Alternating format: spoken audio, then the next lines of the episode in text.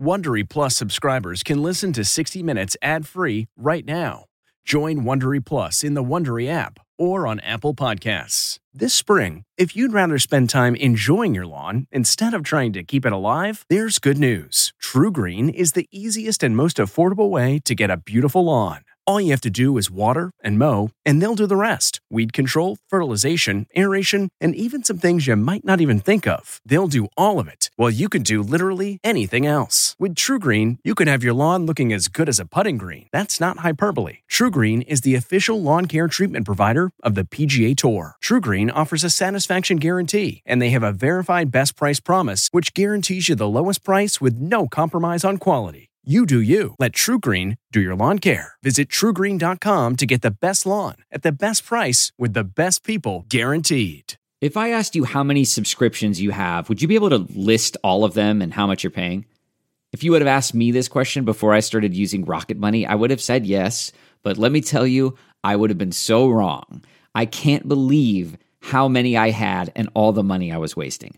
Rocket Money is a personal finance app that finds and cancels your unwanted subscriptions, monitors your spending, and helps lower your bills. Rocket Money has over 5 million users and has helped save its members an average of $720 a year with over 500 million in canceled subscriptions. Stop wasting money on things you don't use. Cancel your unwanted subscriptions by going to rocketmoney.com slash Wondery. That's rocketmoney.com slash Wondery. rocketmoney.com slash Wondery.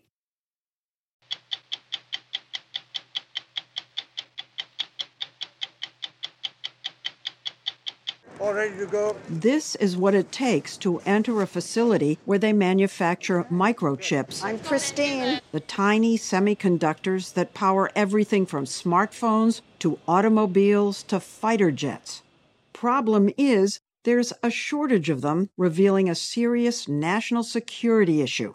25 years ago, the United States produced 37% of the world's semiconductor manufacturing in the US. Today, that number has declined to just 12%. Doesn't sound good. We're all going against the wind. The wind's 120 knots from the west. Look at that thing, dude. To the Pentagon, these are known as unidentified aerial phenomena, but what they are and where they come from remain a mystery even after a government investigation. What do you think when you see something like this? This is a difficult one to explain. You have rotation, you have high altitudes, you have propulsion, right? I don't know. I don't know what it is, frankly.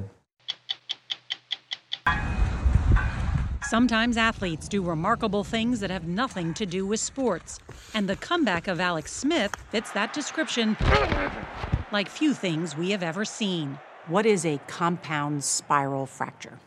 He had a fracture that extended from his ankle joint up to his knee joint. So it spiraled all the way up the tibia. And then he had a piece of bone sticking out of his skin. Here we go. Tonight, a story about character from our nation's capital. Nine five, nine nine.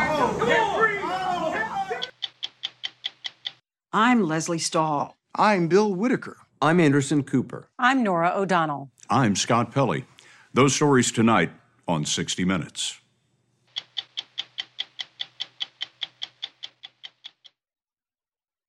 This episode is brought in part to you by Audible, your go to destination for thrilling audio entertainment. Whether you're looking for a hair raising experience to enjoy while you're on the move or eager to dive into sinister and shocking tales, Audible has an exclusive collection of thrillers from best selling authors that will keep you on the edge of your seat. Like James Patterson's first audio only thriller, The Coldest Case. Experience stories like never before, where every chilling detail is brought to life by captivating sound design. Plus, as an Audible member, choose one title a month to make yours forever. And now, new members can try Audible free for 30 days. Just visit audible.com slash WonderyPod or text WonderyPod to 500 500. That's audible.com slash WonderyPod or text WonderyPod to 500 500.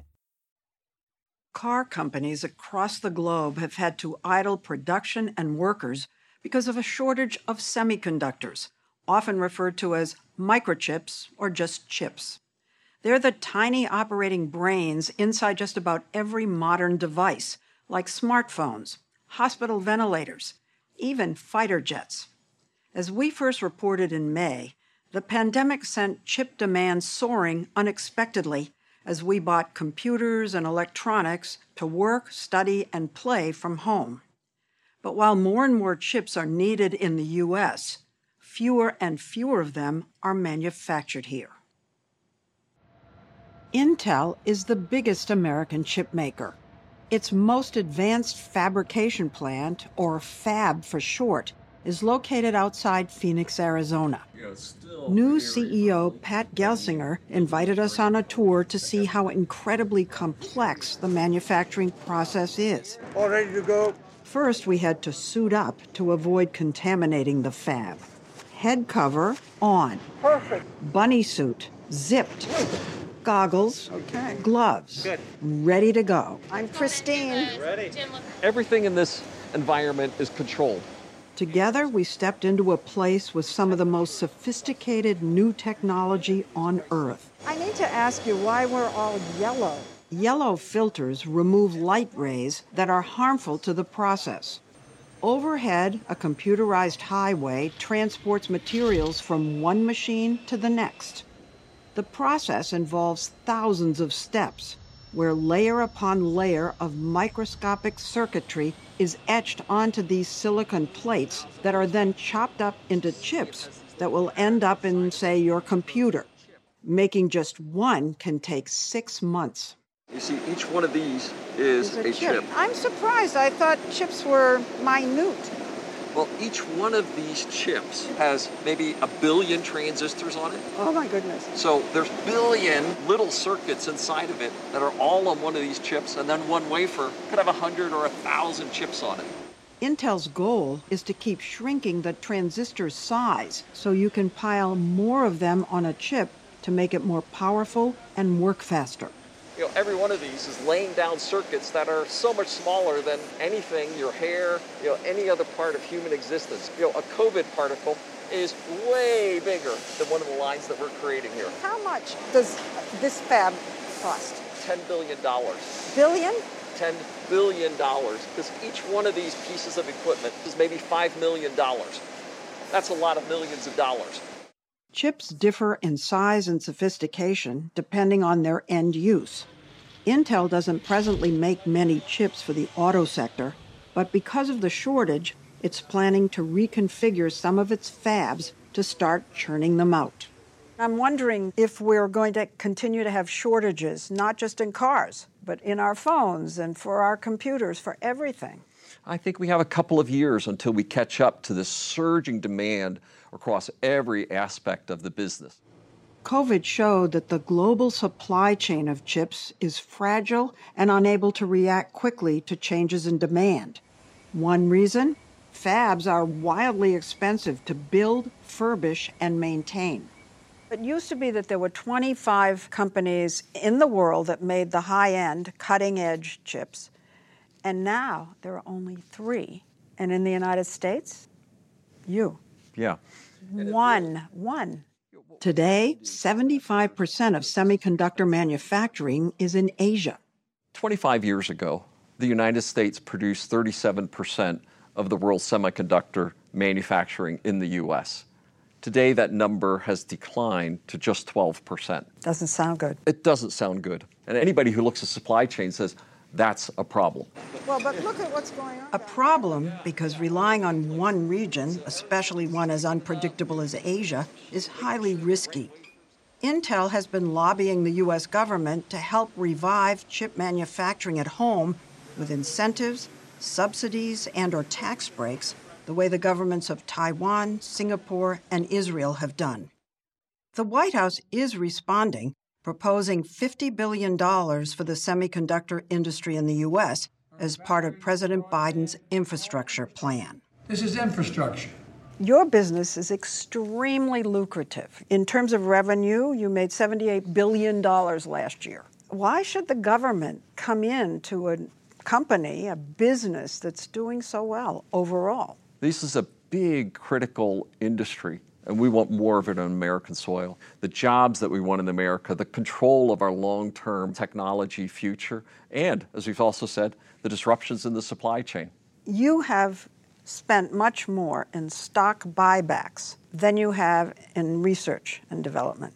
A lot more. We will not be anywhere near as focused on buybacks uh, going forward as we have in the past. And that's been reviewed as part of my coming into the company, agreed upon with the board of directors. Why shouldn't private industry fund this instead of the government? The industries that rely on these chips Apple, Microsoft, the companies that are rolling in money.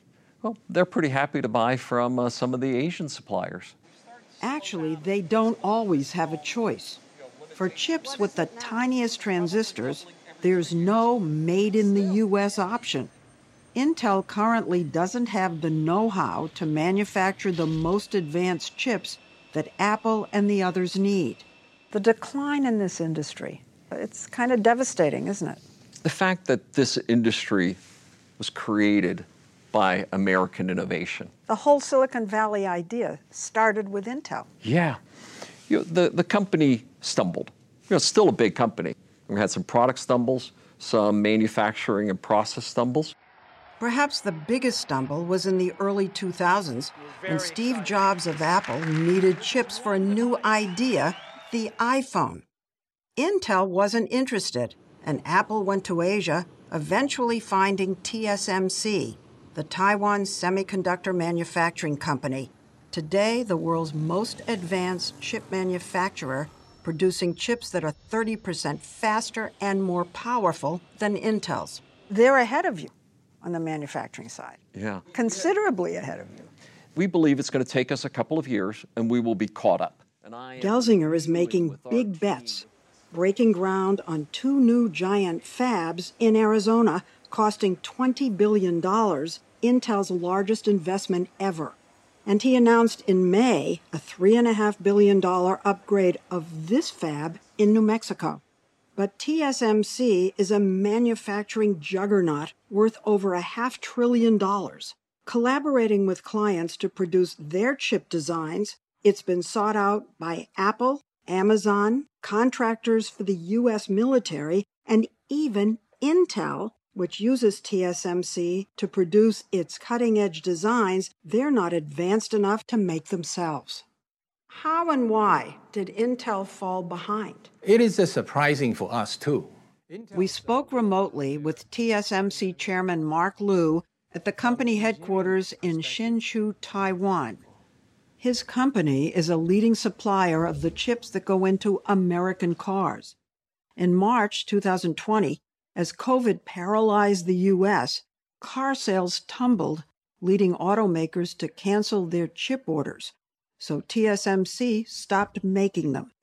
That's why, when car sales unexpectedly bounced back late last year, there was a shortage of chips, leaving cars with no power parked in carmakers' lots, costing them billions. We heard about this shortage in uh, December timeframe, and in January we tried to squeeze as more chip as possible to the car company. In car chips, particularly, the supply chain is long and complex. This supply takes about seven to eight months. Should Americans be concerned that most chips are being manufactured in Asia today?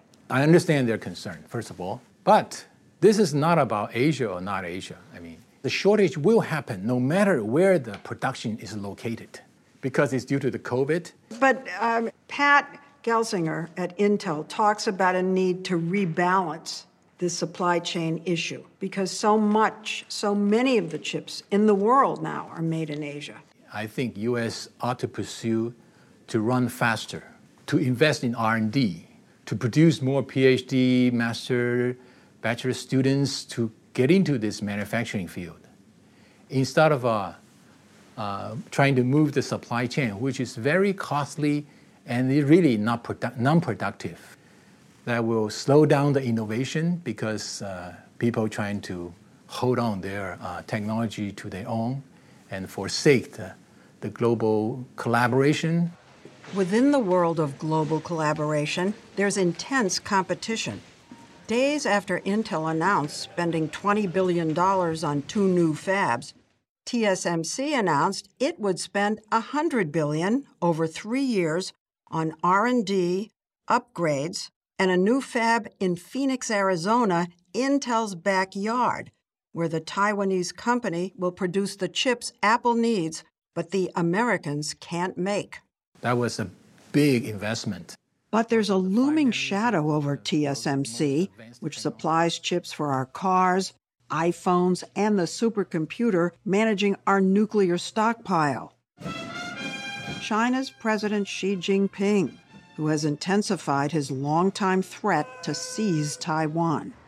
China's attempts to develop its own advanced chip industry have failed, and so it's been forced to import chips. But last year, Washington imposed restrictions on chip makers from exporting certain semiconductors to China.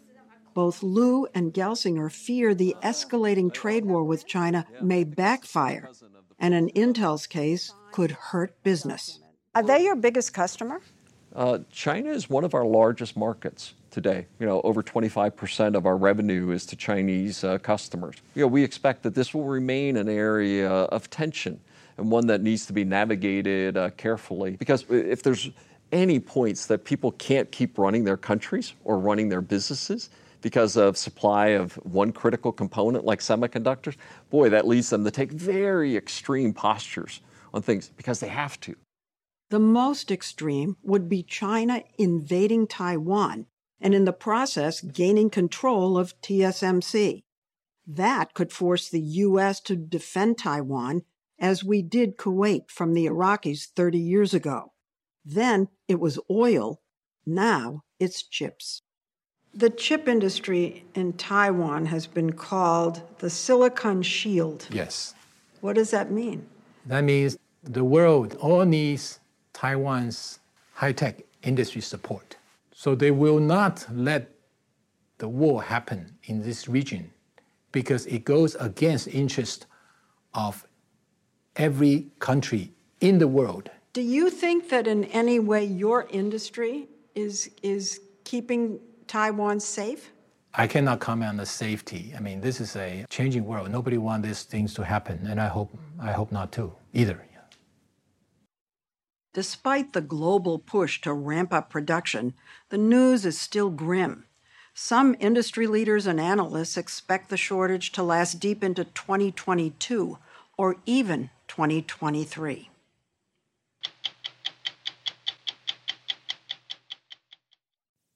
Okay, it's time to commit. 2024 is the year for prioritizing yourself. Begin your new smile journey with Byte, and you could start seeing results in just two to three weeks. Just order your at home impression kit today for only $14.95 at Byte.com. Byte clear liners are doctor directed and delivered to your door. Treatment costs thousands less than braces, plus, they offer financing options, accept eligible insurance, and you could pay with your HSA, FSA. Get 80% off your impression kit when you use code WONDERY at Byte.com. That's B-Y-T-E dot com. Start your confidence journey today with Byte. Earlier this summer, the Director of National Intelligence and Secretary of Defense released a highly anticipated, unclassified report about something the Pentagon calls unidentified aerial phenomena, or UAP, more commonly known as UFOs. The government's grudging acknowledgement of 144 mysterious sightings documented by our military comes after decades of public denial. But as we first reported in May, whatever is trespassing in our skies and seas poses a serious safety risk to our servicemen and women as well as our national security. So, what you're telling me is that UFOs, unidentified flying objects, are real. Bill, I think we're beyond that already. The government has already stated for the record that they're real. I'm not telling you that. The United States government is telling you that. Luis Elizondo spent 20 years running military intelligence operations worldwide in Afghanistan, the Middle East, and Guantanamo.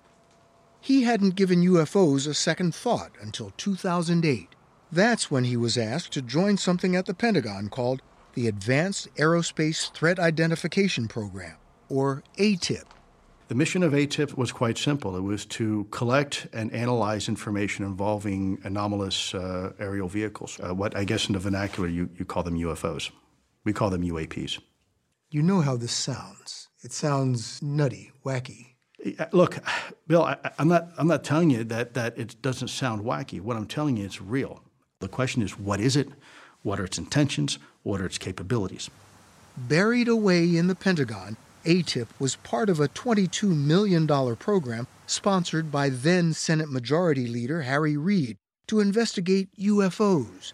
When Elizondo took over in 2010, he focused on the national security implications of unidentified aerial phenomena documented by U.S. service members. Imagine a technology that can do six to 700 G forces, that can fly at 13,000 miles an hour, that uh, it can evade radar, and that can fly through air and water and possibly space. And oh, by the way, has no obvious signs of propulsion, no wings, no control surfaces, and yet still can defy the natural effects of Earth's gravity. That's precisely what we're seeing. Elizondo tells us ATIP was a loose knit mix of scientists, electro optical engineers, avionics, and intelligence experts, often working part time. They combed through data and records and analyzed videos like this.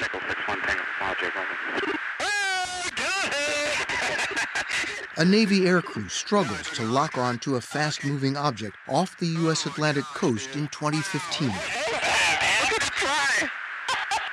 Recently released images may not convince UFO skeptics, but the Pentagon admits it doesn't know what in the world this is. Or this. Or this. So, what do you say to the skeptics? It's refracted light, uh, weather balloons, a rocket being launched, Venus. In some cases, there are, are simple explanations for what people are witnessing, but there are some that, that are not. We're not just simply jumping to a conclusion that's saying, oh, that's a UAP out there. We're going through our due diligence. Is it some sort of new type of cruise missile technology that China has developed? Is it some sort of high altitude balloon that's conducting reconnaissance? Ultimately, when you have exhausted all those what ifs and you're still left with, with the fact that this is in our airspace and it's real, that's when it becomes compelling and that's when it becomes problematic. Former Navy pilot Lieutenant Ryan Graves calls whatever is out there a security risk. He told us his F 18 squadron began seeing UAPs hovering over restricted airspace southeast of Virginia Beach in 2014 when they updated their jet's radar, making it possible to zero in with infrared targeting cameras. So, you're seeing it both with the radar and with the infrared, and that tells you that there is something out there. Pretty hard to spoof that. These photographs were taken in 2019 in the same area. The Pentagon confirms these are images of objects it can't identify. Lieutenant Graves told us pilots training off the Atlantic coast see things like that all the time. Every day. Every day for at least a couple of years. Um, Wait a minute, every day for a couple of years? mhm. You know, I don't see an exhaust plume. Including this one off the coast of Jacksonville, Florida in 2015, captured on a targeting camera by members of Graves' squadron. It's rotating. my gosh. They're all going against the wind. The wind's 120 knots from the west. Look at that thing, dude. You can sort of hear the surprise in their voices. You certainly can. They seem to have broke character a bit. Uh, and we're just kind of amazed at what they were seeing. What do you think when you see something like this? This is a difficult one to explain. You have rotation, you have high altitudes, you have propulsion, right? I don't know. I don't know what it is, frankly. He told us pilots speculate they are one of three things secret U.S. technology, an adversary spy vehicle, or something otherworldly. I would say, you know, the highest probability is it's a threat observation program. Could it be Russian or Chinese technology? I don't see why not. Are you alarmed? I, I am worried, uh, frankly. You know, if these were tactical jets from another country that were hanging out up there, it would be a massive issue. But because it looks slightly different, we're not willing to actually look at the problem in the face. Uh, we're, we're happy to just ignore the fact that these are out there watching us every day. The government has ignored it, at least publicly, since closing its Project Blue Book investigation in 1969. But that began to change after an incident off Southern California in 2004, which was documented by radar, by camera, and four naval aviators. We spoke to two of them David Fravor, a graduate of the Top Gun Naval Flight School and commander of the F 18 squadron on the USS Nimitz, and flying at his wing, Lieutenant Alex Dietrich, who has never spoken publicly about the encounter. I never wanted to be on national TV. no offense. So, why are you doing this? Because I was in a government aircraft, because I was on the clock. And so I feel a responsibility to, to share what I can, and it is unclassified. It was November 2004, and the USS Nimitz Carrier Strike Group was training about 100 miles southwest of San Diego. For a week, the advanced new radar on a nearby ship, the USS Princeton, had detected what operators called multiple anomalous aerial vehicles over the horizon, descending 80,000 feet in less than a second. On November 14th, Fravor and Dietrich, each with a weapons system officer in the back seat, were diverted to investigate. They found an area of roiling whitewater the size of a 737 in an otherwise calm blue sea. So, as we're looking at this, her backseater says, Hey, Skipper, do you? And about that got out, I said, Dude, do you, do you see that thing down there? And we saw this little white tic tac looking object, and it's just kind of moving above the whitewater area. As Dietrich circled above, Fravor went in for a closer look. So sort of spiraling down? Yep. The tic tac still pointing north south. It goes and just turns abruptly and starts mirroring me. So as I'm coming down, it starts coming up. So it's, it's mimicking your moves. Yeah, it was aware we were there. He said it was about the size of his F 18, with no markings, no wings, no exhaust plumes. Too, I'll see how close I can get. So I go like this, and it's climbing still. And when it gets right in front of me, it just disappears. Disappears? Disappears. Like gone. It had sped off. What are you thinking? So your, your mind tries to make sense of it. I'm going to categorize this as maybe a helicopter or mm. maybe a drone. And when it disappeared, I mean, it was just. Did your backseaters see this too? Yeah. Oh, yeah. There was four of us in the airplanes literally watching this thing for roughly about five minutes. Seconds later, the Princeton reacquired the target, 60 miles away. Another crew managed to briefly lock onto it with a targeting camera before it zipped off again. You know, I think that over beers we've sort of said, hey man, if I saw this solo, I don't know that I would have come back and said anything because it sounds so crazy when I say it. You understand that reaction? I do. I've had some people tell me, you know, when you say that, you can sound crazy. And I'll be honest, I'm not a UFO guy. But from what I hear you guys saying, there's something. Yes. Oh, there's there's definitely something that I don't know who's building it, who's got the technology, who's got the brains, but there's there's something out there that was better than our airplane. The air crew filed reports. Then, like the mysterious flying object, the Nimitz encounter disappeared. Nothing was said or done officially for five years until Lou Elizondo came across the story and investigated. We spend millions of dollars in training these, these pilots, and they are seeing something that they can't explain. Furthermore, that information is being backed up on electro-optical data, like gun camera footage, and by radar data. Now, to me, that's compelling. Inside the Pentagon, his findings were met with skepticism. ATIP's funding was eliminated in 2012, but Elizondo says he and a handful of others kept the mission alive until finally, frustrated, he quit the Pentagon in 2017, but not before getting these three videos declassified. And then things took a stranger turn. I tried to help my colleague Lou Elizondo elevate the issue in the department and actually get it to the Secretary of Defense. Christopher Mellon served as Deputy Assistant Secretary of Defense for Intelligence for Presidents Clinton and George W. Bush and had access to top secret government programs. So it's not us. That's one thing we know. We know that. I can say that with a very high degree of confidence, in part because of the positions I held in the department, and I know the process. Mellon says he grew concerned nothing was being done about UAPs, so he decided to do something. In 2017, as a private citizen, he surreptitiously acquired the three Navy videos Elizondo had declassified and leaked them to the New York Times. It's bizarre and unfortunate that someone like myself has to do something like that to get a national security issue like this on the agenda.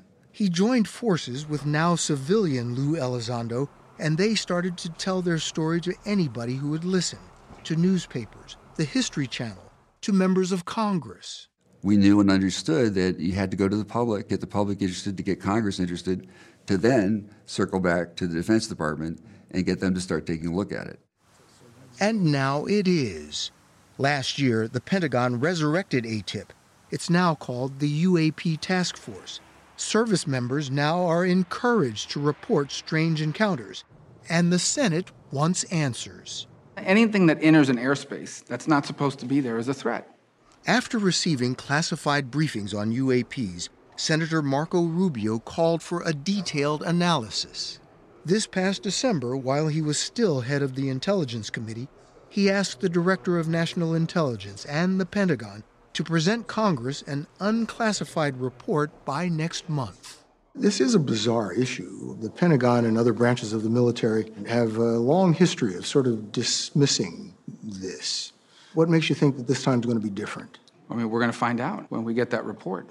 You know, there's a stigma on Capitol Hill. I mean, some of my colleagues are very interested in this topic and some kind of, you know, giggle when you, when you bring it up. But I, I, don't think we can allow the stigma to keep us from having an answer to a very fundamental question. What do you want us to do about this? I want us to take it seriously and have a process to take it seriously. I want us to have a process to analyze the data every time it comes in, that there be a place where this is cataloged and constantly analyzed until we get some answers. Maybe it has a very simple answer. Um, maybe it doesn't. A few weeks after our story aired, the Director of National Intelligence released an unclassified report saying UAP probably lack a single explanation, but that some, quote, appear to demonstrate advanced technology meriting further analysis.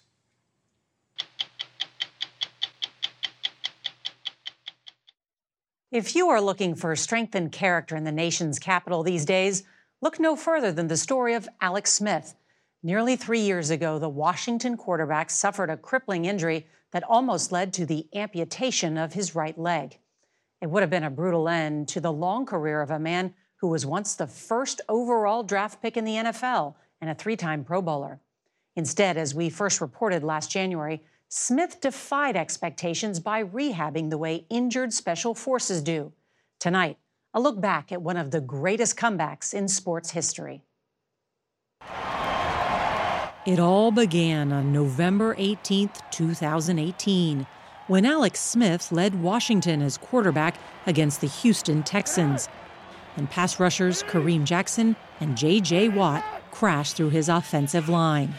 It was one of those plays as a quarterback, you know, okay, they got us, you know, secure the football and, and just kind of get down. And there goes Alex Smith down at the 40 yard line.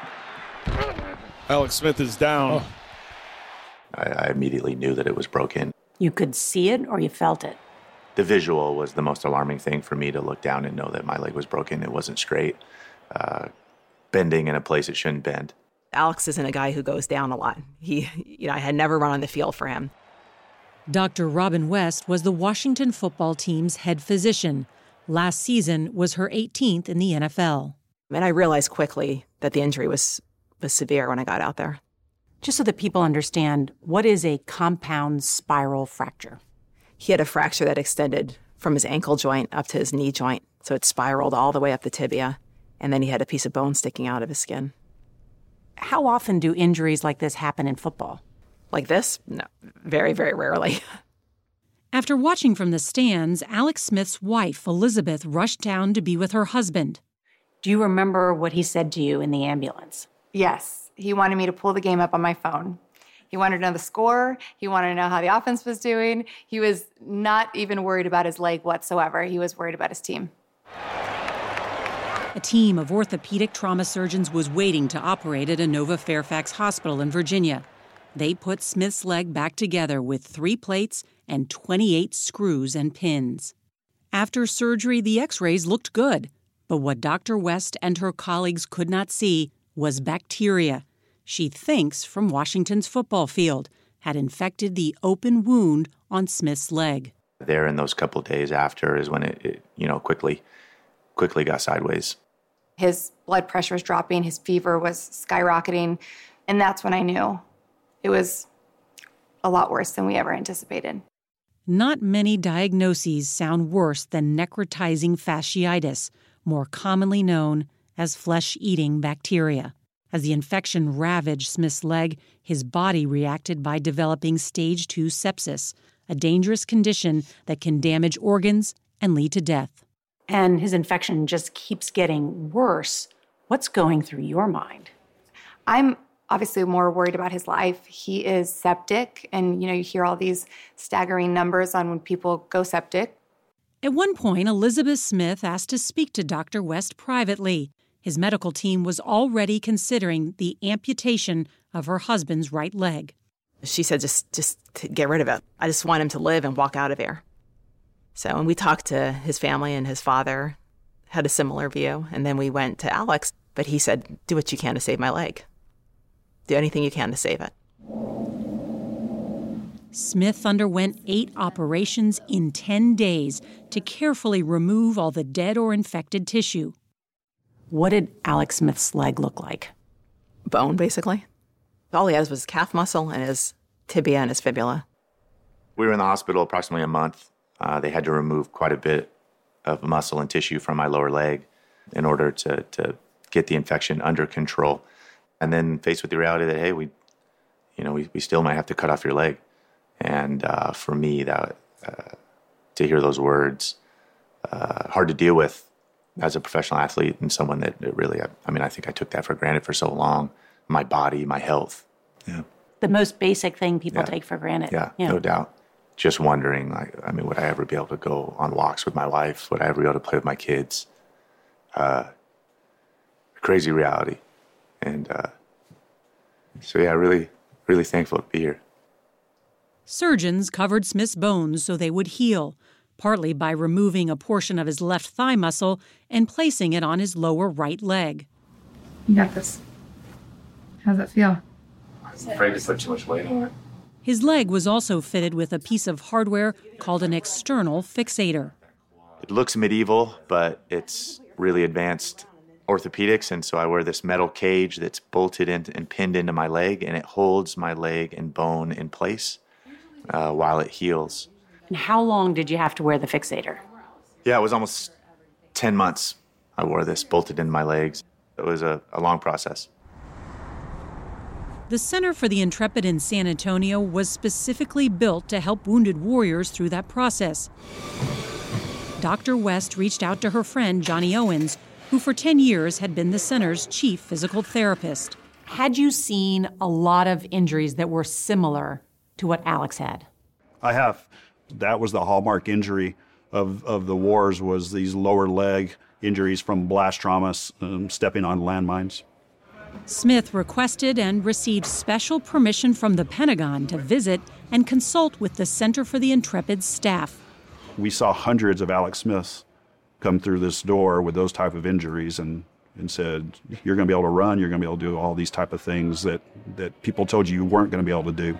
Now I'm gonna have you push down on the gas pedal for me. Dr. Joe Alderete is a West Point graduate and chief of orthopedic reconstructive surgery at the center. From the moment we we met, you could tell in the look behind his eyes that can be so many of my patients either blast injury, roadside bomb, cancer. That look is binary. It's you will succeed or you will fail. And Alex had the look of success. Everything's stable here. There you go, Alex.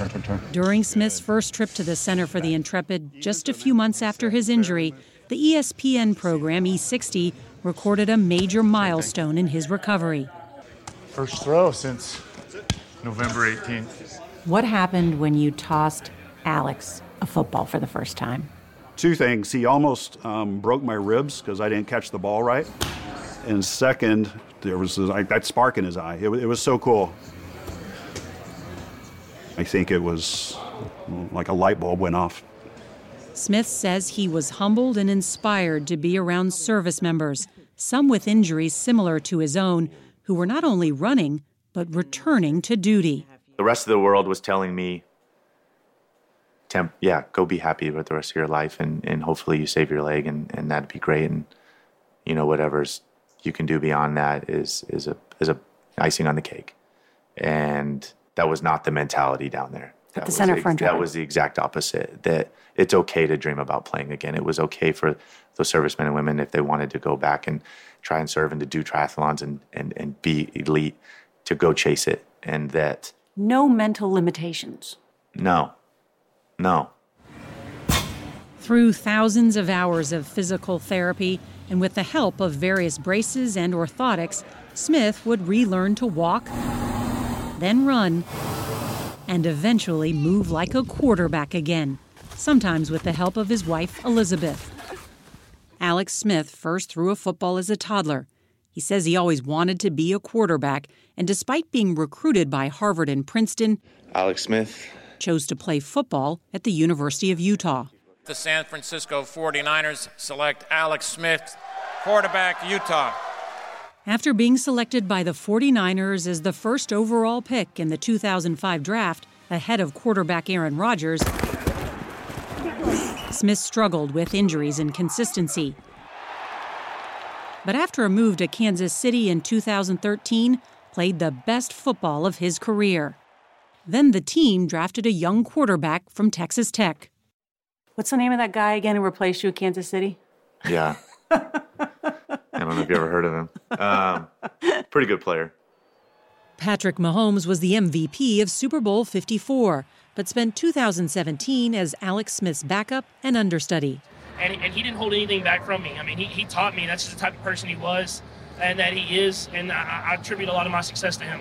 I think the thing that jumps out to me uh, from our relationship is from day one the mutual respect, and and I think just you know what a good person he was. How did you mentor him? I was going to be a good teammate. I wasn't going to be selfish. You know, I, I signed up to play a team sport and and uh, was going to do my part. Last summer, at the age of 36, after 17 surgeries and 20 months out of the game, Alex Smith was medically cleared to rejoin the Washington football team, despite the fact that his tibia bone was not yet 100% healed. But after everything that you've gone through, why would you risk it? I'm not crazy. I was I wasn't going to do this if I didn't, you know, obviously hear from the experts. And so to hear finally from the experts that okay, you can, for me, a bit of a gut check. You know, do I really want to do this? Do I put myself out there or walk across those white lines potentially again in live action? Exhilarating or nerve wracking? Both. He wouldn't actually play in a game until week five when the starting quarterback got hurt against the Los Angeles Rams. What is it? Three plays in, Smith was sacked by all pro tackle Aaron Donald. And then he got right back up. Watching on TV while deployed in Iraq was Dr. Joe Alderete. I, I was so proud of Alex. Sorry. And, and all that he had achieved. You were emotional then watching that. I was. I was totally blown away. I didn't know whether I, w- I wanted to cheer or throw up. I, it scared me to death, but I, I just loved watching Alex achieve. Up tall. There we go. Dr. Alderete says the only other patients he's seen achieve similar outcomes are the most elite U.S. Special Forces. Nine five, nine nine. Get free. So you've worked with almost a thousand limb salvage patients. How many have been able to get back to the type of functionality that Alex Smith has? Less than a dozen. Alex is my capstone patient of somebody who absolutely knocked it out of the park. Smith went on to record a 5 and 1 record as a starter. Washington beat arch rivals the Cowboys on Thanksgiving Day, and in their next game, ruined the Steelers' undefeated season. I want to resist from your heel. Okay. Ready? The day after he helped Washington clinch the NFC East and a spot in the playoffs, Smith was sore and needed some physical therapy. He had missed the prior two games because of a bone bruise, on, yes, his salvaged right leg. Does that feel like pain at that spot? Yeah. Washington's coaches kept him out of the playoff matchup against Tom Brady and Tampa Bay, which won the game. Afterwards, the greatest of all time made it a point to pay his respects to the triumph of Alex Smith's comeback. Hey, so I'm proud of you, bro. Unbelievable, you know that? And despite the end of his season, the comeback might not have been over. This year is, is only emboldened um, for me that I can, you know, play at this level. I feel like I've had a lot of people reach out to me uh, saying they feel like my mom, you know, when I'm playing and how concerned they are for me. Um, I understand people's apprehension. I have the same apprehensions, but I think it's bigger than football. So I tell people it's not about the game, it's about what happened and getting back on your feet and dusting yourself off, no matter what the obstacle is. This past offseason, Alex Smith made the difficult decision to retire from the NFL. But he's not done with the game. This season, he will work as a football analyst for ESPN. Man, that sunset is gorgeous. Grill, patio, sunset. Hard to get better than that. Unless you're browsing Carvana's inventory while you soak it all in. Oh, burger time. So sit back, get comfortable. Carvana's got thousands of cars under $20,000 just waiting for you. I could stay here forever. Carvana, where car buying meets comfort, meets convenience. Download the app or visit Carvana.com today. I'm Lesley Stahl. We'll be back next week with another edition of 60 Minutes. If you like 60 Minutes, you can listen early and ad-free right now by joining Wondery Plus in the Wondery app or on Apple Podcasts. Prime members can listen ad-free on Amazon Music. Before you go, tell us about yourself by filling out a short survey at wondery.com/survey. One, two, three, four. Those are numbers. But you already knew that. If you want to know what number you're going to pay each month for your car, use Kelley Blue Book My Wallet on Auto Trader. They're really good at numbers. Auto Trader. Survivor's back, and so is On Fire, the only official Survivor podcast. And we have a twist a new co host, the winner of Survivor 45, Dee Valladares. Hi! Listen to On Fire, the official Survivor podcast, wherever you get your podcast.